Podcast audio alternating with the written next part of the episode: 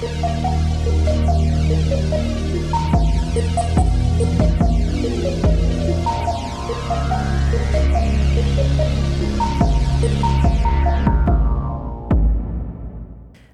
bij aflevering 59 van Moordzaken, de podcast. Ja, we zijn terug van onze winterbreak. Uh, en mensen denken dat we op vakantie zijn geweest, maar dat is ook gewoon om de batterij weer een beetje op te laden, toch? Ja, en om jou weer te zien nu na twee weken, dat het nog leuker is, uh, Eddie. Precies. Vandaag bespreken we de zaak over Nicky Lawalata en dat speelt zich af in 2013. Dat is overigens wel een jaar dat we al wat meer moorden en ellende hebben besproken. Zoals bijvoorbeeld de Amsterdamse medicijnmoorden, maar ook Visser en Zeverijn. Ja, Eddie, 2013, het jaar dat prins Friso uh, op 44-jarige leeftijd overlijdt. En ook het jaar dat zijn moeder, Beatrix, de troon afstond aan haar zoon, koning Willem-Alexander. Nou, het was ook 2013 dat het Amsterdamse Rijksmuseum na een jarenlange verbouwing weer officieel haar deuren opent. En het jaar van klokkenluider en voormalig CIA-medewerker Edward Snowden. En het overlijden van Nelson Mandela, niet te vergeten. Ja, en de Argentijnse kardinaal Bergoglio, die uh, met witte rook als paus Franciscus werd gekozen. En dat is hij nog steeds. Het jaar van de bomaanslagen tijdens de marathon in Boston. En de burgeroorlog in Syrië woedde voort. Ja, ook wat leuke nieuws. Denemarken wint uh, het Eurovisie Songfestival met het nummer Only Teardrops van Emily de Forest. Nou, en ander leuk nieuws dan maar sport. Het was de tour van uh, Bouw en Lau. Bouke Mollema en Lauwers Stendam. Die reden een waanzinnige tour voor het team Belkin. Nog een leuke sportdocu kan ik daar uh, over tippen. Kan je vinden op ons YouTube-kanaal. Leuk, ik ga kijken, niet gezien. Zeker doen. En uh, de woorden van het jaar hebben we al eerder genoemd. Dat was natuurlijk selfie, maar ook social obesitas. Hè, verslaafd zijn aan social media. Of sletvrees. En dat is natuurlijk de angst van vrouwen om een slet genoemd te worden. Dat komt wel vrij laat door in 2013. Ja, blijkbaar uh, toen pas in de dikke vandalen. Ja, ja. Nou, het weer uh, een half tot zwaar bewolkte dag. De gemiddelde temperatuur was uh, 17 graden eind augustus 2013. Ja, en we luisterden naar Wake Me Up van Avicii. Ja, dat is natuurlijk wel een triest verhaal eigenlijk. Wel een lekker nummer.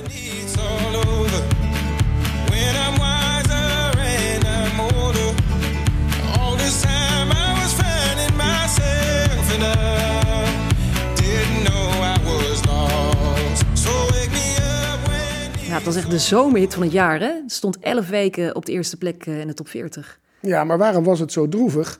Deze Zweed, Tim Bergling, heeft natuurlijk zelfmoord gepleegd in 2018. Hij werd maar 28 jaar. En ook daar is een waanzinnige docu over, maar ik kon hem nergens meer terugvinden. Dus uh, hij heet True Stories. Het is de moeite waard, maar niet meer te bekijken volgens mij. Uh, heb je veel aan aan zo'n tip van Eddy? Ja, nou, misschien dat iemand heel goed kan speuren. Precies, beter dan wij. Nou, terug naar uh, 31 augustus 2013, de zaak Nicky Lawalata.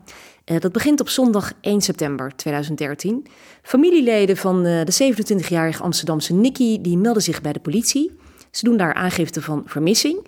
Nicky is namelijk uh, de dag ervoor, zaterdag 31 augustus, na drie uur niet meer gezien. Ook was er geen telefonisch contact meer na drie uur. En die familie en vrienden van Nicky die zijn ja, heel begrijpelijk zeer ongerust. Het is niets voor haar. Hè? Normaal gesproken is hij altijd bereikbaar. Ja, zij zou die dag met een vriendin naar het NDSM-terrein gaan voor een mooi festival. Volt Loves Summer. Ik ben nog nooit geweest. Jij wel? Staat ook niet meer. Dat heb ik ook gezien, ja. inderdaad. Nou, Nikki die komt alleen nooit opdagen. En ook de volgende dag is ze spoorloos verdwenen. En ook haar auto, een witte Fiat 500, is verdwenen. Nou, de laatste die haar heeft gezien was haar vriend. En dat is de 32-jarige Hanny. En in de nacht van vrijdag 30 op zaterdag 31 augustus was ze bij hem blijven slapen in de Donorstraat in Almere. Komen we later zeker nog op terug bij het veldwerk. Precies. Nou, ze hebben die vrijdagavond nog samen de kleine zwarte hond van Hanny uitgelaten. En ze zijn daar ook nog getuigen gezien. Haar vriend is die ochtend, die zaterdagochtend, vroeg naar zijn werk gegaan. Heeft er nog een zoen gegeven, is vertrokken. Nicky in die woning achterlatend. En dan is wel een opmerkelijk detail. Hanny en Nicky's relatie was vrij vers. die, date, uh, die twee die daten sinds twee maanden samen. Ja, misschien een goed moment om even wat meer over de 27-jarige Nicky te vertellen. Zij uh, ja, ze is geliefd, ze wordt gezien als een spontaan en openhartige dame. Uh, ze is opgegroeid in Uitgeest en ik heb ook een interview met haar broer gezien. Daar heeft ze een hartstikke hechte band mee. Dat is haar jongere broertje. ze houdt ook nog van salsa dansen. Maar ze is ook best ondernemend type. Want in 2012 is ze een conceptstore in Amsterdam gestart met een partner. Uh, Il Socio. Als ik het, ja, kijk, dat Italiaans van Carrie is toch net weer wat beter. Uh, dat is inderdaad de droom. En dat, uh, dat is gevestigd aan de Koningsstraat. Dat is de Nieuwmarktbuurt in Amsterdam. Uh, en zoals haar broer zegt, ja, hij vindt zijn zus wel een zakenvrouw. Ze kan dingen goed regelen. Uh, en het lijkt alsof Nicky heel gelukkig is in het leven. Ja, en ze ontmoet dan eind juni ook die 32-jarige Hanny. Die komt uit Almere. Ze komen elkaar tegen op een feestje. Die twee die vallen voor elkaar. Het is ook al meteen vrij serieus. Hoewel ik ook las dat Nicky er nog wel een scharrel op nahoudt. Um, nou, Hanny die heeft dan een zoontje uit een eerdere relatie, maar die ziet hij niet zoveel. Hij heeft er nog wel contact mee. Maar Hanny die opgroeit in Almere, die uh, wordt door buurtbewoners trouwens ook wel Henny genoemd. Het is een hele uh, normale, vriendelijke man, werkt als commercieel medewerker bij een autoleasebedrijf. Hij had voor Nicky wel wat andere seksuele avonturen, steekt hij ook niet onder stoelen of banken. Hij had onder andere een kortstondige relatie met Sylvana, dat was een eh, collega van hem bij het autoleasebedrijf ook wel zijn favoriete MILF genoemd, las ik ergens. Dat uh, laat ik graag door Carrie uh, zo benoemen. Ik dacht misschien dat jij uit kan leggen wat een MILF is. Niet nodig. Uh, nou, eh, misschien om te zeggen, Sylvana was een, een zeven jaar oudere vrouw met kinderen, zeven jaar ouder dan Hanny. Maar misschien nog even over Nicky en Hanny. Je zei het al, hij had een zoontje uit een eerder huwelijk. En daar was Nicky best gecharmeerd van dat, van dat jochie.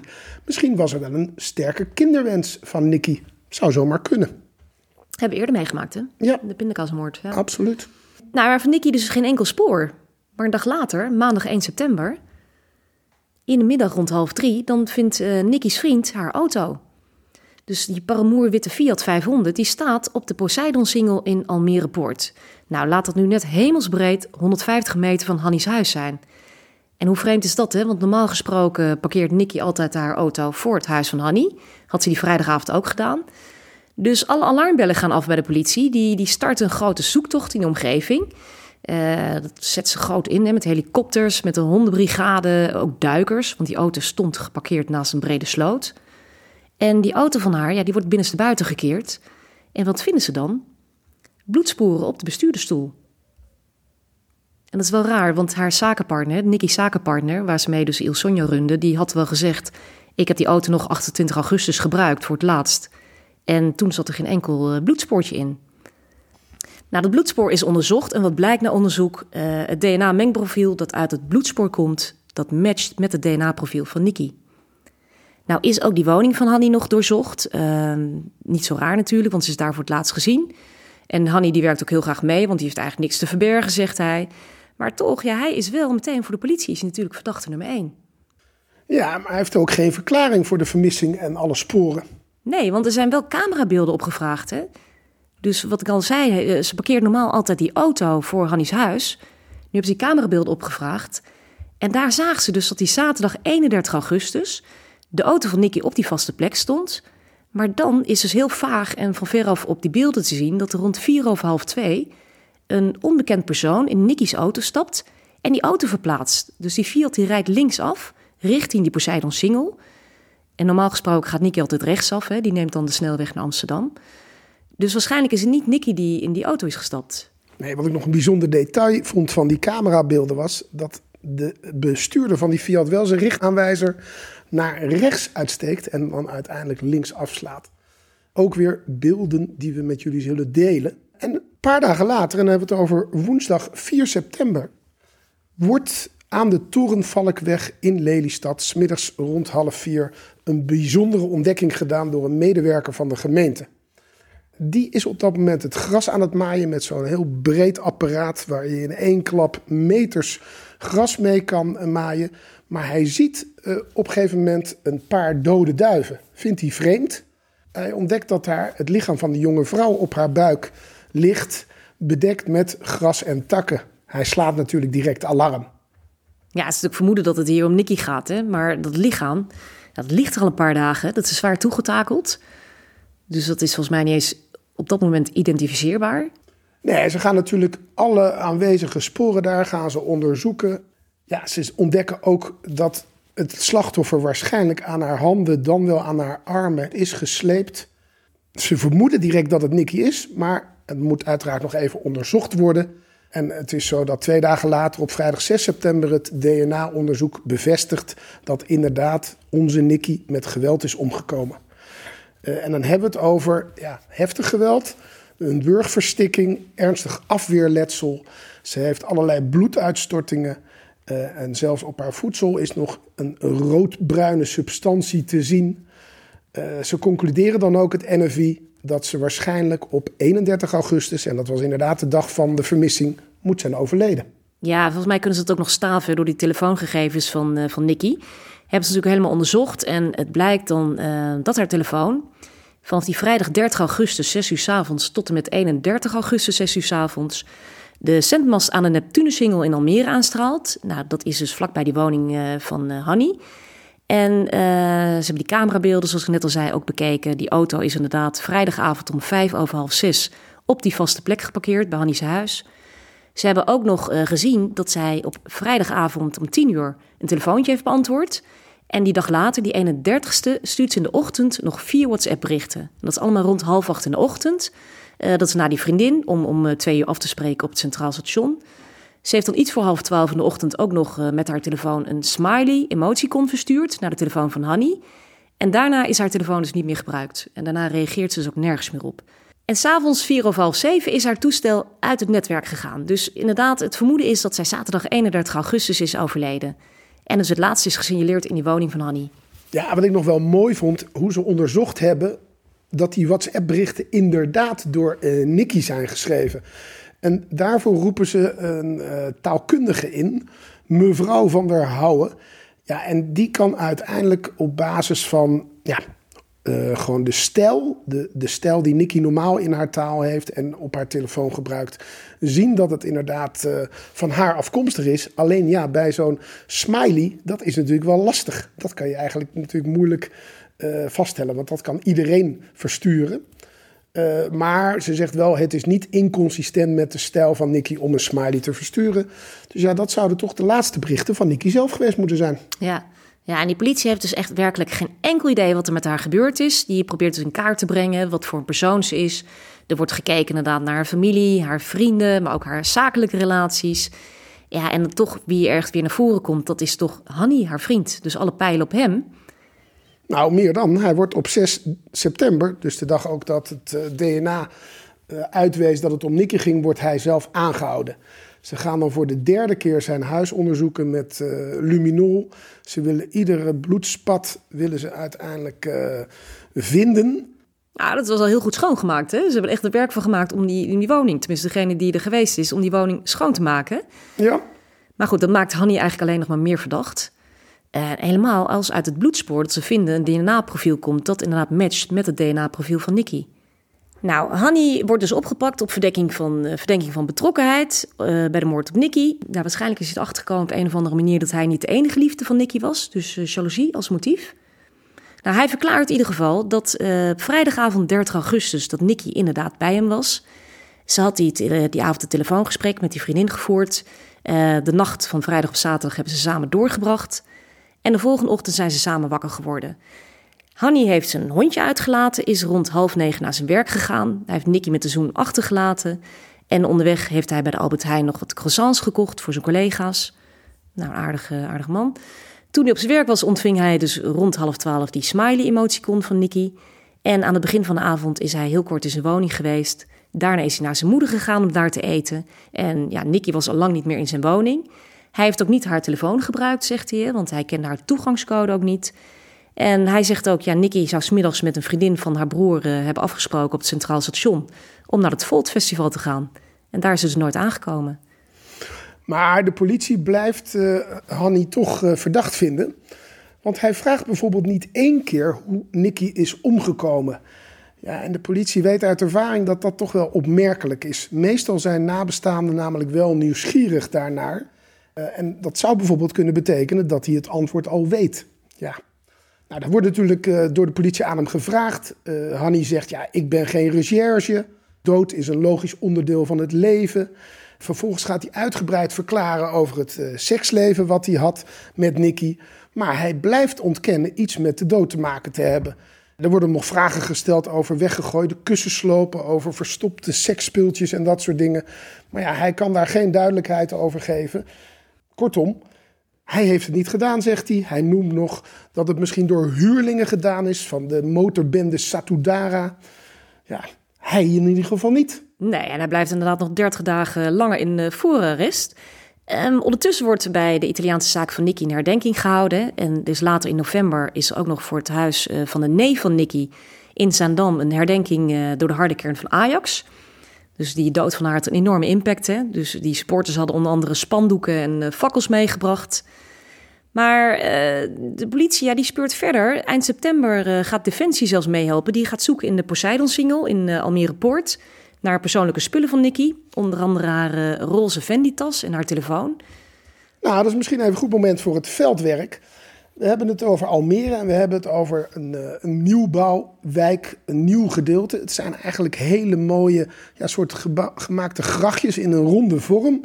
En daarbinnen heb je een aantal straten, maar daarbinnen zitten ook weer een aantal pleintjes. En die zijn soms ook met een slagboom afgesloten, is me opgevallen. Maar we hebben het dan over Hanny die aan de Donarstraat woont. En dat is op een hoekje. Het is een, ja, een beetje laag pand is het.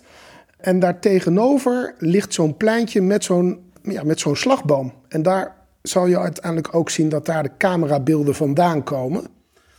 En ze heeft eigenlijk een vast parkeerplekje, Nicky, met haar Fiat. Dat ligt eigenlijk recht tegenover de voordeur van het huis van, uh, van Hanny.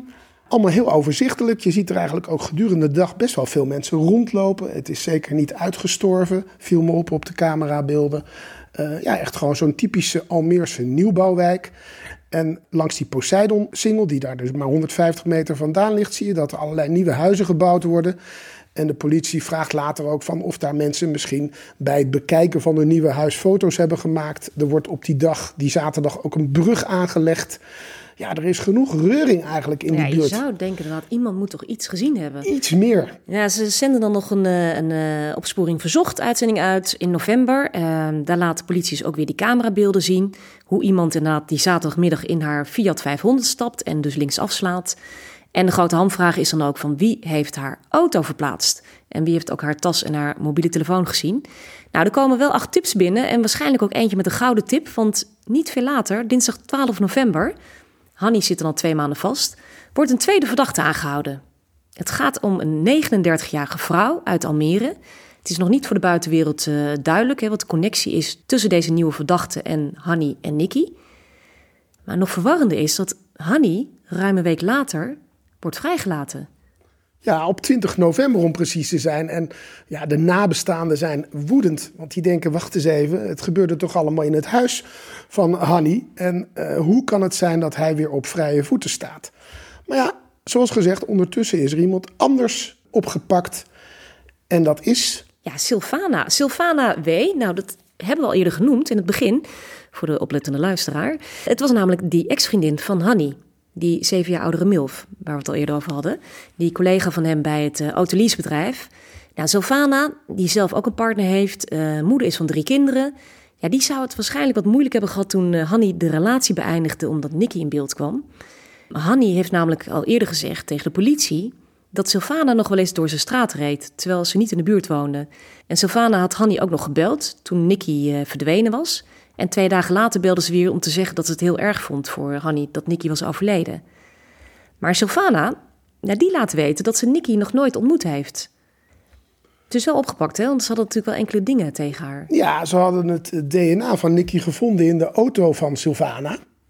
Ja, en ze zijn ook in de telefoon van Sylvana gaan vroeten. En wat kwam daaruit? Uh, nou, die zaterdag 31 augustus, de dag dat Nicky vermist raakt, straalt die telefoon van Sylvana verschillende centmasten aan in de buurt van Hani's woning.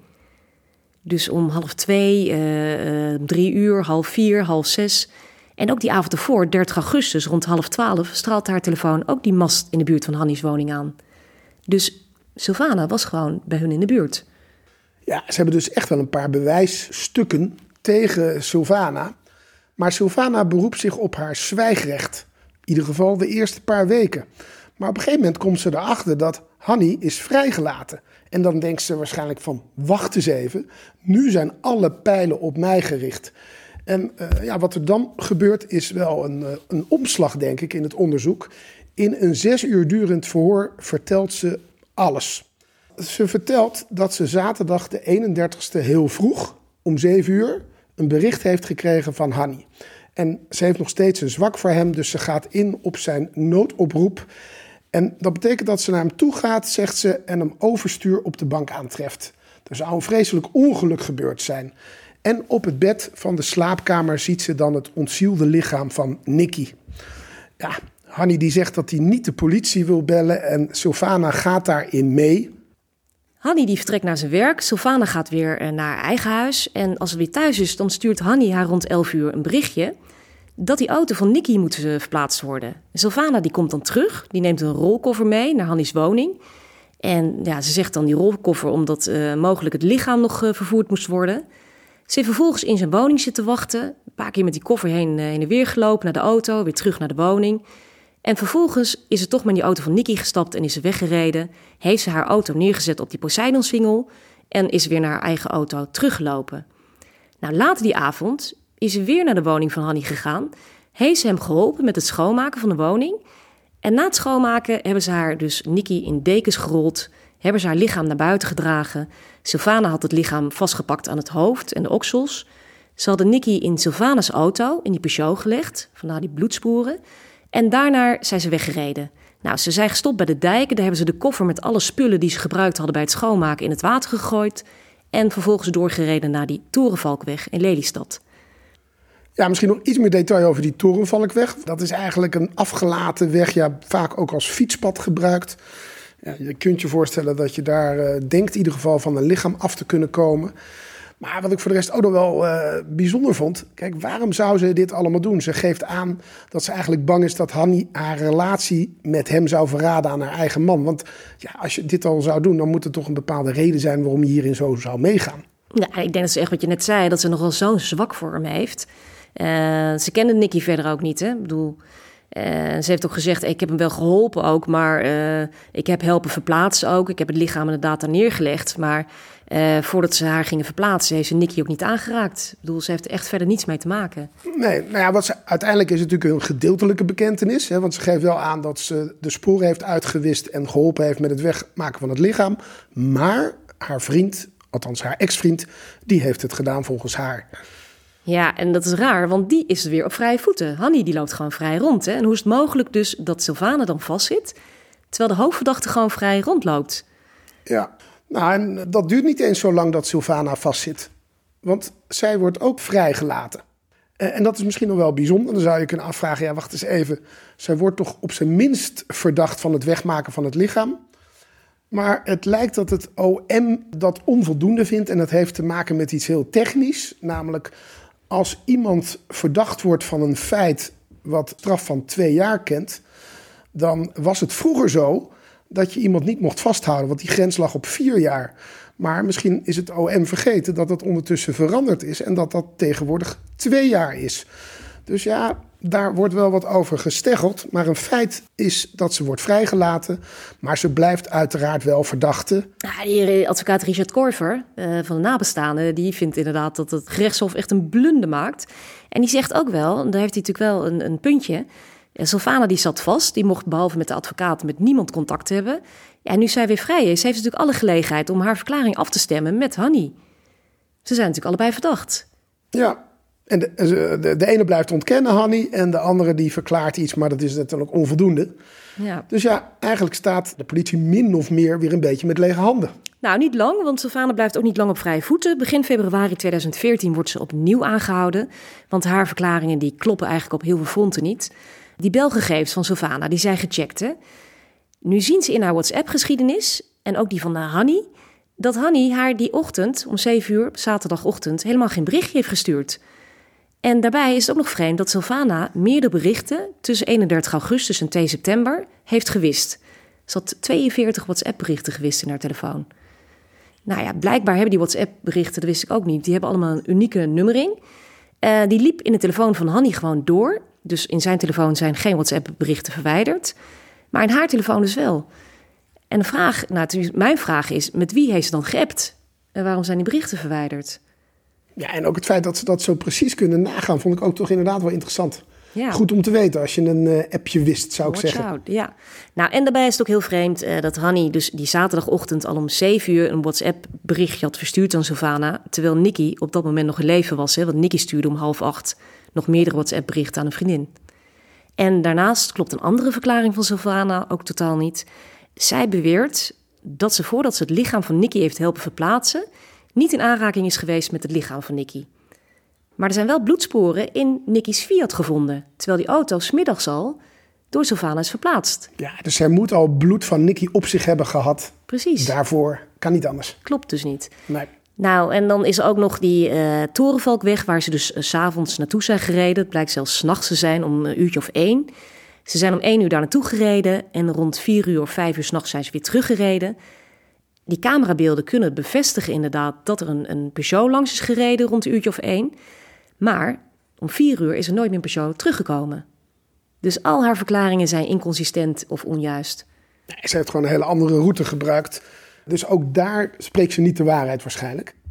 Ja, Sylvana wordt toch begin maart opnieuw vrijgelaten. En eh, die nabestaanden van Nicky die vinden het onbegrijpelijk. Hè? Hoe kan het nou dat beide verdachten allebei weer vrij zijn? En we zijn inmiddels inderdaad een ruim een jaar verder, eh, oktober 2014. Dat onderzoek is ook afgeschaald. De twee die wijzen naar elkaar, maar het is onduidelijk of die zaak überhaupt nog voor de rechter komt. Ja, het lijkt wel steeds meer dat er geen concreet bewijs is dat Hanny bij die dood van Nicky betrokken is, in tegenstelling tot eh, Sylvana. Maar dan wordt nog wel een terugklacht ingediend tegen de advocaat van Sylvana. Dat wordt gedaan door Hanny en zijn advocaat. Want wat gebeurt er? Er wordt namelijk allemaal informatie gelekt aan de Nieuwe Revue. En nou, Hanny komt er daar niet heel lekker vanaf. In het artikel wordt hij echt afgeschilderd als de vermoedelijke moordenaar. Ik denk dat we misschien daar ook nog een linkje van kunnen posten van het eh, artikel. Zeker, hij wordt ook als een grote vrouwenverslinder. eh, Ja, Hanny wordt echt eh, eh, met grond gelijk gemaakt bijna. Maar bizarre is, een maand later in april wordt de zaak tegen Hanny geseponeerd. Hij is niet langer meer verdachte. Nou, dat is zeker bijzonder, omdat eigenlijk het onderzoek natuurlijk nog in volle gang is. Want ja, uiteindelijk, eh, wie heeft het gedaan? Hij heeft toch gewoon een waterdicht alibi. Ja, dat blijkt inderdaad. Althans, dat vindt eh, de rechtercommissaris in ieder geval. Eh, ja, en daar zijn ook wel veel beelden van. En het croissantje kopen bij de Albert Heijn, et cetera. Dat is toch echt wel hard bewijs. En ook getuigen bevestigen dat. En daarnaast heeft hij eigenlijk altijd heel consistent verklaard. In tegenstelling tot Sylvana. En hij heeft ook geen enkel motief. Ik bedoel, iedereen weet dat ze echt, echt wel gek op elkaar waren. Ja, dus motief zou dan ook ontbreken. Maar het bizarre is, die familie heeft dus... eh, de familie van Nicky heeft helemaal geen inzage in de dossiers, hè?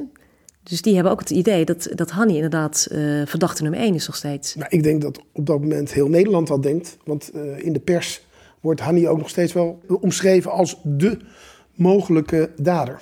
Ja, maar het blijkt wel steeds duidelijker, van neemt duidelijke vormen aan, dat Sylvana heeft gelogen over haar aandeel. Want uit de G-stukken blijkt nu dat er een getuige was die zag op 31 augustus, de dag dat Nicky verdween, dat Sylvana die witte Fiat eh, van Nicky verplaatst heeft.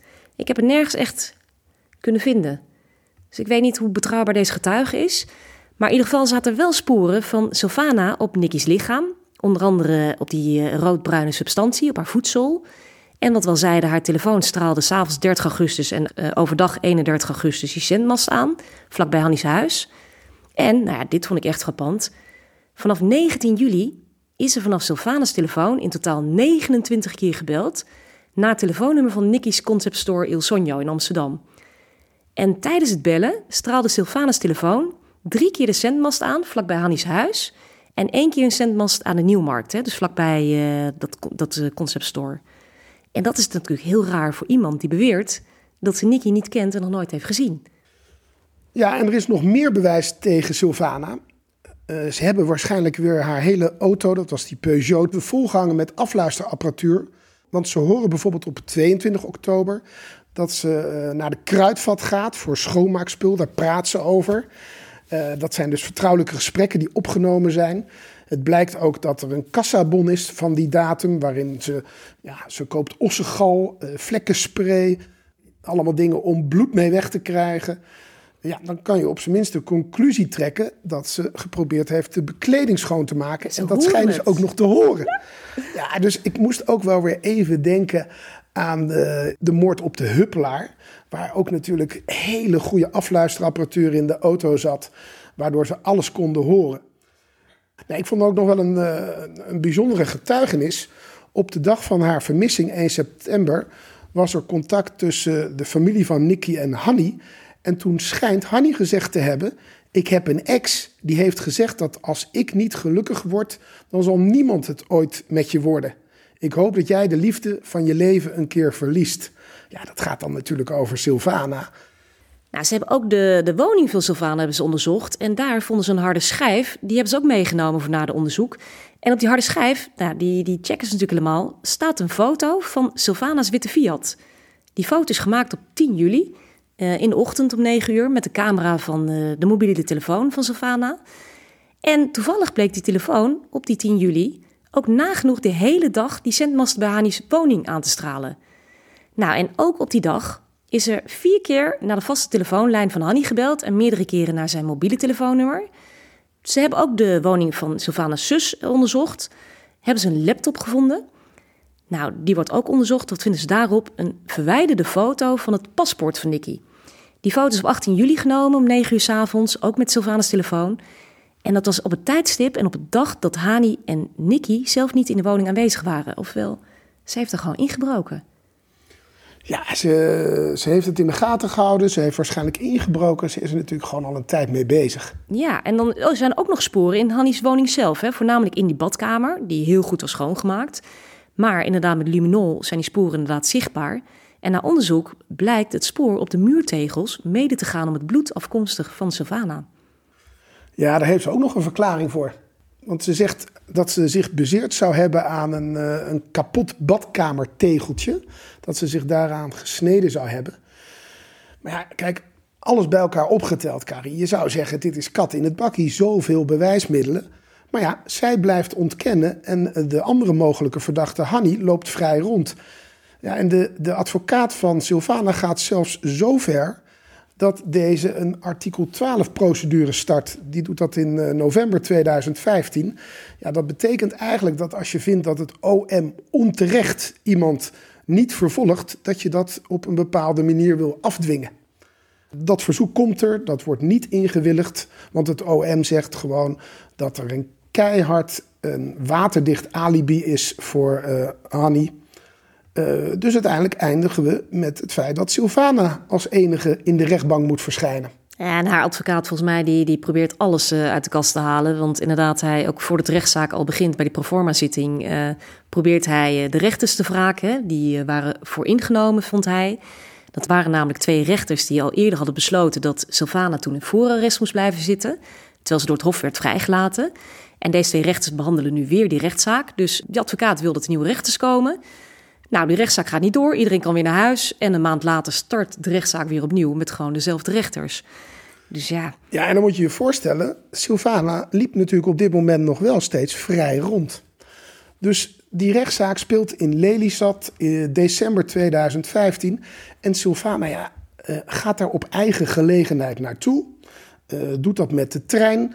Komt te laat en geeft later aan wat de reden daarvoor is. Ja, ze uh, kreeg een berichtje van een vriend, vriendin, in ieder geval privéomstandigheden, waardoor ze even eerder nog naar het Flevo ziekenhuis moest in Almere. Nou ja, het gaat me er even niet om waar ze naartoe ging, maar gewoon alleen het idee dat je als verdachte op je Iedereen zit jezelf, daar te wachten. Iedereen zit daar te wachten in die rechtszaal. En ja, ik, ik blijf dat bijzonder vinden. Nou, ze komt dan misschien twee uur te laat, Sylvana. Maar de rechtszaak begint natuurlijk wel gewoon die dag. En om te beginnen de eis van het OM. Zij eisen 13 jaar cel tegen Sylvana. En ze zeggen ja, het is ofwel moord ofwel doodslag. En daarnaast natuurlijk ook het verbergen van het lijk en het wegvoeren ervan om het uh, allemaal te verhullen. Daarnaast vindt het OM dat Sylvana psychologisch onderzocht moet worden. Uh, daar wil ze alleen niet aan meewerken. Ja, en over het motief wordt nog in het duister getast. Hoewel je daar natuurlijk wel kunt denken aan jaloezie. En dan gaat het er natuurlijk om: is het mogelijk om te bewijzen dat ze dit alles met voorbedachte raden heeft gedaan?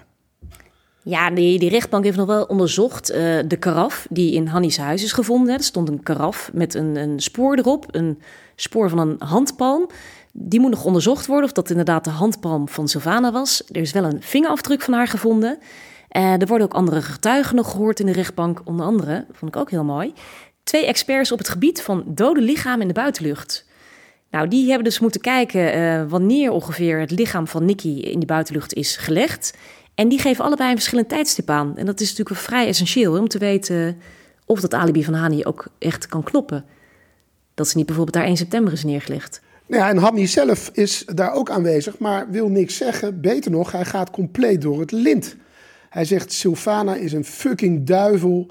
Uh, dit zijn terroristen en moordenaars ja, hij gaat compleet uit zijn dak. En uh, ja, ik praat niet met deze mensen. Ik wil niet met hen in één zaal zitten.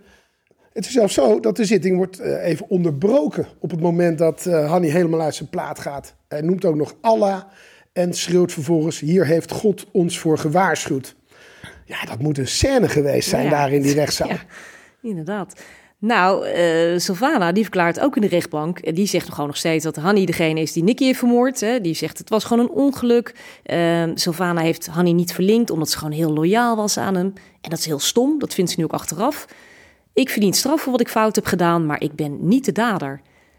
Maar toch is ze aan het draaien in de rechtbank. Uh, ze had namelijk bij de politie nog verklaard dat ze samen met Hanni op die Torenvalkweg dat lichaam van Nicky uit de auto heeft getild. Hè. Dat ze dat samen hebben weggelegd. Um, ze hebben het samen in het gras gelegd, op de buik gerold. Maar nu in de rechtbank verklaart Sylvana dat ze Hanni wel heeft geholpen met het uit de auto tillen van het lichaam. Maar dat ze daarna zelf gewoon weer in de auto is gaan zitten en dat Hanni de rest zou hebben gedaan. Nou, dat klopt helemaal niet met de resultaten uit het forensisch onderzoek. Nou, en iets anders wat niet klopt is het, uh, het, het, berichtje in de ochtend. Dat wordt helemaal niet gevonden op Hanni's uh, telefoon. Hè. Dat zou gaan om dat SOS, ik heb hulp nodig. Ja, dan verklaart Sylvana dat ze een Nokia-telefoon daarnaast gebruikt. Ja, dat zou zijn om te zorgen dat ze deze relatie voor haar eigen partner verborgen kan houden. En ze zou dan ook aan Hanny een Nokia-telefoon hebben gegeven. Nou, ten eerste, uh, die Nokia-telefoon heeft ze weggegooid en is nooit gevonden. En Hanny, uh, laat staan, heeft nooit een Nokia-telefoon gehad. Dus ja, dat is ook natuurlijk heel raar. En die weggegooide WhatsApp-berichtjes, die uh, zijn er wel, maar die gaan over een andere periode. Dus uiteindelijk heeft ze daar geen goede verklaring voor. Nee, ze kan ook het hele telefoonnummer niet eens meer herinneren. Nee, precies. Nee. Nou, ze had ook nog gezegd, uh, nadat Nicky dus in die greppel was neergelegd... en Sylvana met Hanny was teruggereden via die weg waar ze vandaan kwamen... Uh, dus weer terug naar Almere... Nou, ze hadden dezelfde route heen gereden en dezelfde route weer terug. Ze had uh, Hanny dan bij de Poseidon Single thuis afgezet, daar in de buurt. Één uur heen, vier uur ongeveer weer terug. Maar nu zegt ze in de rechtbank dat ze eigenlijk eh, een hele andere route had gereden. En terwijl ze met de politie die route weer moest rijden, vond ze dat zo traumatisch. Dat wilde ze niet meer meemaken. Dus toen heeft ze gelogen en gezegd dat ze eigenlijk op die torenvalkweg zijn teruggekeerd en terug zijn gereden. Maar in werkelijkheid had ze dus een hele andere route gereden. Ja, ja je begrijpt als je dit allemaal bij elkaar optelt, hè, dat alternatieve scenario wat zij schetst, dat Hanny uh, het gedaan zou hebben en dat zij alleen maar geholpen heeft. Ja, dat, dat vinden ze totaal niet geloofwaardig. Hij zat ook nog gezegd over die koffer, die koffer met schoonmaakspullen die ze dus uh, bij de dijk in het water hadden gegooid. Zegt ze ook nog in de rechtbank: Ja, nee, uh, die koffer had ik toch mee naar huis genomen. Die had ik in de hal gezet van mijn woning. En toen heeft mijn partner die koffer bovenop geborgen. Nou, wat is het, baby? Hè? Het is allemaal tegenstrijdig. Ja, de ene verklaring is nog uh, verder gezocht dan de andere. Eigenlijk is het zo dat ze steeds iets nieuws verzint om maar te kunnen verklaren wat uiteindelijk de, naar voren komt. Ja, de, de rechtbank concludeert dan ook dat het niet anders kan zijn dat Sylvana op die 31 augustus 2013 in de woning Nicky heeft vermoord. Ja, en dan hebben we het over een jong en onschuldig slachtoffer. Uh, ze heeft zelfs aangegeven dat ze Nicky nog nooit gezien had. Dus moet je nagaan. Misschien gaat het wel om iemand doden die je nog nooit gezien heeft. Nee, maar dit is wel echt een obsessieve belangstelling. Hè? Dit is gewoon echt een, een enge, levensgevaarlijke stalker... die je nooit in je leven eh, hoopt tegen te komen. Nee, en ze heeft natuurlijk ook nog... Ja. 29 keer bellen en, en dan foto's maken van haar paspoort ook... terwijl er niemand in huis is. Ja, er zit natuurlijk ook iets zieks in. En ze heeft ook nog een keer gedacht ermee weg te komen. Hè, want ze is die woning uh, grondig gaan poetsen. Ze heeft het lichaam geprobeerd weg te stoppen in de greppel. Uh, half uur rijden trouwens. Nog van Almere ben ik achtergekomen. Aan de Torenvalkweg.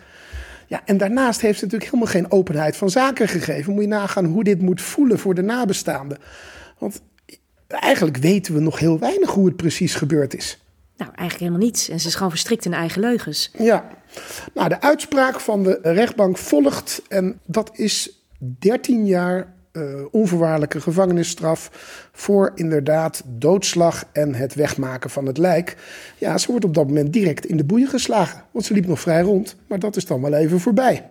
Ja, ze gaat wel een hoge beroep. Hè. Ze vindt de straf natuurlijk veel te hoog. Het OM komt wel weer opnieuw met de, met de eis van 13 jaar. Uh, dat speelt zich af in 2017. Uh, advocaat Korven van de nabestaanden die vindt nog wel dat Sylvana extra bestraft zou moeten worden voor haar leugenachtige houding. Uh, ja, extra gestraft, 13 jaar is redelijk hoog. Denk je daar nog wel even op terugkomt straks? Ja, daar kun je, kun je mening over verschillen. Ja. Nou, de verdediging, vrouw trouwens, die vindt wel, hè, die, die denkt dat het onmogelijk is dat Sylvana het lichaam van Nicky alleen heeft vervoerd. Nou, dat, dat vind ik ook een interessante vraag.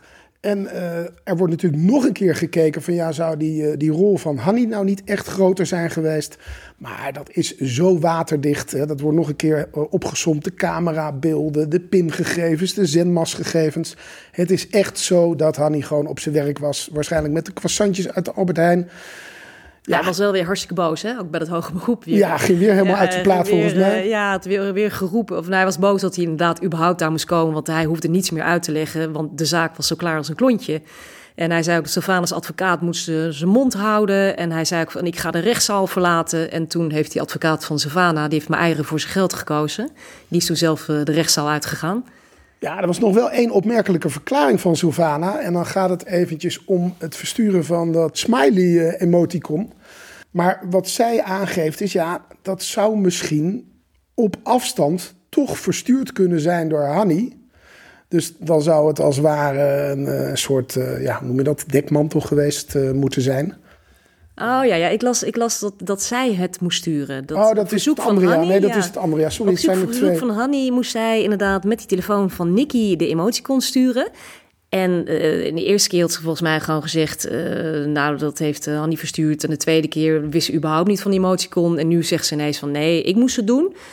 En daar komt ze dus drie en een half jaar later... komt ze daar hier niet mee bij het hof. Dus een totaal andere eerdere verklaring dan bij de politie voeren.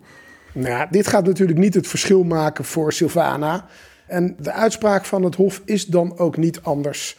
En uiteindelijk precies dezelfde uh, straf, namelijk 13 jaar cel, wordt uh, uiteindelijk uh, uitgesproken.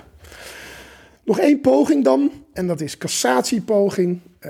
gelukkig zou ik bijna zeggen, leidt dat tot niks. Dat wordt niet ontvankelijk verklaard. Daar gaat het er natuurlijk om dat ja, de verdediging vindt dat er nog steeds meer naar Hanni gekeken zou moeten worden. Uh, het eindigt in ieder geval met Sylvana achter de tralies. Ja, maar dat is nog een staartje, Eddie. Precies. Want ondertussen uh, zitten we in 2022. Eh, en het is zo dat, en dan hebben we het natuurlijk over Hanni. Ja, en ik snap het wel dat hij uh, er nog iets van vindt. Ja, zou ze dat nou in haar eentje hebben kunnen doen allemaal? Of zou er toch iemand zijn geweest die er heeft geholpen? Want laten we even eerlijk zijn, het lichaam is als een geheel lichaam in die greppel in Lelystad gevonden. Ja, en Carrie, wij weten dat het toch best wel zwaar is om een lijk te verplaatsen. En heel vaak zie je dan ook dat mensen daar toevlucht zoeken tot het zagen of andere vreselijke dingen om het uh, kleiner te krijgen. Daar heeft uh, Carrie wel eens een studie van gemaakt dat dat echt de manier is. Maar ja, in dit ik geval. Ik niet dat ze voor niks in die rolkoffer mee had genomen, misschien. Ja, maar dan moet iemand als geheel in een rolkoffer passen. Ja, of wel de bedoeling om, om toch... Uh, maar... Om stukken. Nou, we willen er even niet aan dit soort lugubere dingen denken... maar het blijft wel, uh, ja, toch wonderbaarlijk... dat Sylvana het allemaal in die korte tijd... want we hebben natuurlijk de daad zelf, het schoonmaken, het wegmaken... het zou allemaal binnen een redelijk kort tijdsbestek zich hebben moeten afspelen... En het is zo, en dan moet ik ook even Crimeside noemen. Die heeft een filmpje online gezet. En dat is eigenlijk het filmpje van de camera in het tegenoverliggende hofje. Uh, van waaruit je eigenlijk de plek kunt zien waar de Fiat geparkeerd stond. Je ziet niet de voordeur van de woning, maar wel de parkeerplaats van de Fiat. Heel ver weg. Ik heb er echt even met een soort vergrootglas uh, voor het scherm zitten kijken. Ik heb het ook twee keer bekeken. En we zullen het ook delen met jullie op ons YouTube-kanaal. Ja, daar is ook nog een witte bus op de voorgrond zichtbaar. Waar een man in en uitloopt. Ja, en de vraag is, zou die er dan bijvoorbeeld meer mee te maken kunnen hebben? Nou, ik denk het niet, moet ik zeggen. Nee, dat denk ik ook niet, maar het blijft inderdaad wel... Nou, ik vind het blijft het onderzoeken waard natuurlijk. Ja, en ik vind ook eigenlijk dat de Hanni dus inderdaad nu eh, zegt van het OM moet dit weer heropenen, moet dit gewoon nog een keer onderzoeken. Dat is altijd goed. Ook al denken wij van dit is het niet. Je moet alles open houden. Want ik, ik ben het met je eens. Het is klaarlichte dag. Hè? Ik bedoel, Sylvana moet op klaarlichte dag uh, het lichaam van Nicky uit die woning hebben getild. Voordat Hanni weer thuis kwam. Dus dat moet iemand in die woonwijk toch gezien kunnen hebben. Er hing een camera. Ik heb gewoon het idee dat we hier gewoon echt nog niet alles uh, weten van deze zaak. Uh, er is eigenlijk nog veel onduidelijk. Uh, en ondertussen, en dat is voor de goede rekenaars, 13 jaar, dat betekende destijds nog dat je na twee derde van je straf vrijkomt. Nou, dat is na acht jaar en acht maanden. En dan leert een simpel rekensommetje, ze is in december 2015 vastgezet, zij komt in 2024, volgend jaar dus weer vrij. Hebben zelfs begrepen dat ze al op proefverlof is. Ja, ik kan me voorstellen, die nabestaanden. Er is natuurlijk ja, nooit openheid gegeven. Die zitten nog met zoveel onbeantwoorde vragen, Carrie. En de straf, daar hadden we het ook nog over, 13 jaar. Ja, nou ja, ik, ik vind dat dus aan de korte kant. En er is natuurlijk recent veel discussie over om de maximumstraf van 15 jaar voor doodslag om dat te verhogen naar 25 jaar. Het is volgens mij al door de Tweede Kamer, maar het staat nog niet in ons eh, wetboek van strafrecht. Kijk, het is natuurlijk zo dat voor moord staat 30 jaar en voor doodslag 15 jaar. Dat is natuurlijk een gigantisch verschil. En ja, waar zit nou de moeilijkheid in? Als je uiteindelijk iemand wilt veroordelen voor moord, ja, dan is die bewijslast best wel hoog. Want dan moet het niet alleen met voorbedachte raden zijn, dan moet er een plan zijn. Je moet ook nog een keer bewijzen dat iemand het niet in een gemoedsopwelling heeft gedaan. Ja, dat blijkt voor, die, voor de rechtspraak best wel lastig te zijn. Dus heel vaak komt een rechter uiteindelijk toch uit op doodslag. En daarmee eigenlijk die beperking van 15 jaar. Er is natuurlijk nog wel gekwalificeerde doodslag. Dat is als je natuurlijk iemand vermoordt om iets te verhullen. Als je inbreekt en dan later, nou eigenlijk wat bij de dubbele moord in Amsterdam-Noord het geval was. Maar alleen wij zijn niet achtergekomen um, waarom ze 13 jaar heeft gekregen. Ik bedoel, het is 15 jaar, dus is wel een strafvermindering van twee jaar, maar onduidelijk waarom die. Nou ja, ik zou zelf zeggen 15 jaar plus twee jaar voor het wegmaken van het lijk. Ik zou bijna zeggen 17 jaar had gekund. Nou ja, daar kunnen we nog lang over discussiëren. Een feit is, we brengen Nicky er niet mee terug. En eh, voor de nabestaanden kan ik me voorstellen dat dit allemaal heel moeilijk te verkroppen is. Ja, vooral omdat je echt niet weet wat er nou daadwerkelijk is gebeurd. Ja, die onzekerheid, die eeuwige onzekerheid. Wij gaan uiteraard ook van deze zaak weer de nodige uh, beelden uh, met jullie delen. Dat doen we tegenwoordig op ons YouTube-kanaal. En daarnaast kunnen jullie ons natuurlijk ook nog steeds volgen op Instagram of Twitter. Moordzaken podcast. Luister jij graag naar moordzaken en wil je Carrie en Eddy ondersteunen? Ga dan, als je wat kan missen, naar fooiepot.com slash moordzaken en geef daar een digitale fooi. Dus fooiepot.com slash moordzaken.